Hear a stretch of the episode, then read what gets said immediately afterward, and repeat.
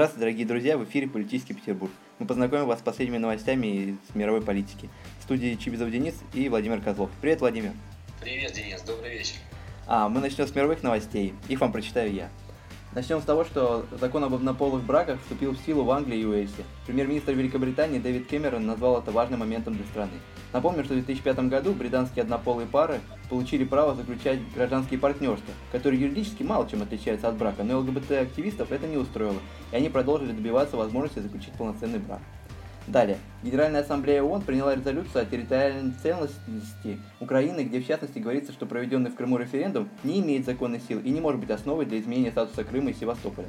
Перед голосованием представитель России в ООН Виталий Чуркин призвал уважать добровольный выбор крымчан. Резолюцию поддержало 100 членов ООН при 11 голосах против. Проголосовали против Армения, Белоруссия, Боливия, Куба, Северная Корея, Никарагуа, Судан, Сирия, Венесуэла и Зимбабве. И 58 стран воздержались, среди которых Китай, Индия и Бразилия. И, наконец, предприниматель Марчелло Дефиницио в четвертый раз забрался на купол собора Святого Петра в Ватикане, протестуя против экономической политики правительства Италии. Мужчина преодолел установленное на смотровой площадке собора специальное ограждение и при помощи альпинистского оборудования перебрался на купол. Он развернул плакат с обращением к папе римскому, Франциску и президенту Италии Джорджо Наполитану с просьбой помочь в борьбе против уничтожения социальных достижений.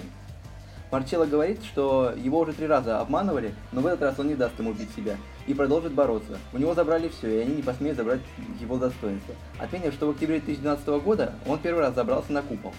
Он там просидел 30 часов, протестуя против лицензирования коммерческой деятельности на пляже, так как сам являлся владельцем одного из пляжных баров и занимался сдачей в аренду зонтиков и шезлонгов. Все. Я хочу продолжить с новостями из Украины. Э, делегаты съезда партии «Батькивщина» приняли решение выдвинуть Юлию Тимошенко на пост президента Украины. А далее. Лидер партии «Удар» Виталий Кличко отказался от участия в президентской гонке, но решил бороться за пост мэра Киева. Кроме того, Кличко высказался в поддержку кандидатуры внефракционного депутата Верховной Рады Петра Порошенко. А, далее. Главный координатор медицинской помощи Майдана Ольга Богомолец подала документы в Украинский центр избирком для регистрации кандидатом на президентских выборах. Также экс-глава Харьковской области Михаил Добкин выступил как единый кандидат в президенты Украины от партии регионов. Э, лидер националистической партии «Свобода» Олег Тегнебок э, подал документы для регистрации кандидата в президенты Украины. Так, лидер движения «Правый сектор» Дмитрий, Дмитрий Ярыш также подал документы для регистрации кандидата в президенты Украины. Документы были поданы в качестве самого движенца. Так, и лидер радикальной партии Олег Ляшко также зарегистрирован кандидатом. На этом кандидатов больше нет. Денис, а у тебя? А, у нас в России пока тоже нет кандидатов, но у нас есть новости. А, в колонии номер 6 Брянской области около 100 осужденных требуют встречи с руководством местного управления Федеральной службы исполнения наказаний. УФСН, УФСИН. А более 30 человек скрыли себе вены в знак протеста против действий других заключенных, сотрудничающих с администрацией колонии. Больше новостей об этом случае не поступало.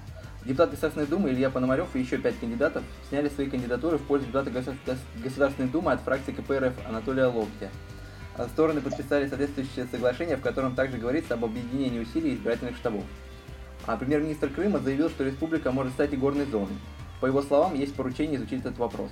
Отметив, что издание «Ведомости» написало о том, что замороженные пенсионные накопления россиян правительство России может выделить Крыму и Севастополю. Из федерального бюджета планируется выделить 100 или 130 миллиардов рублей.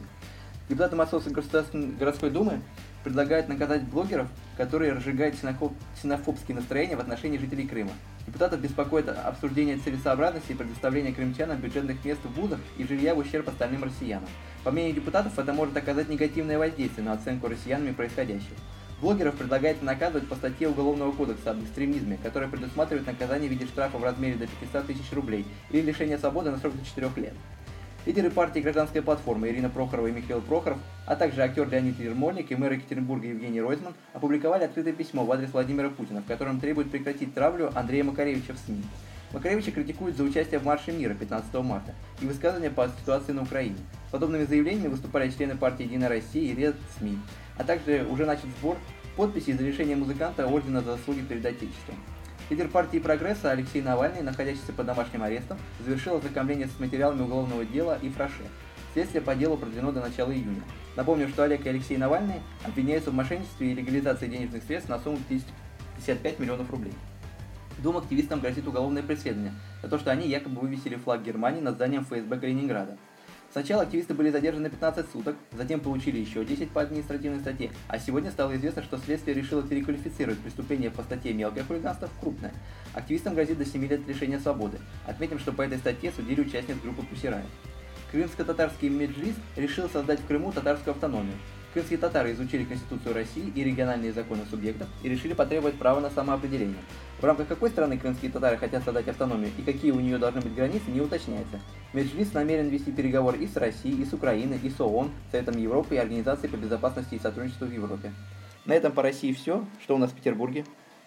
Значит, в Петербурге последние новости. На оформление города ко Дню Победы потратят 13 миллионов рублей. Городской центр размещения рекламы объявил конкурс на оформление к празднованию 9 мая. Подрядчик, в частности, должен будет разместить в городе флаги и баннеры.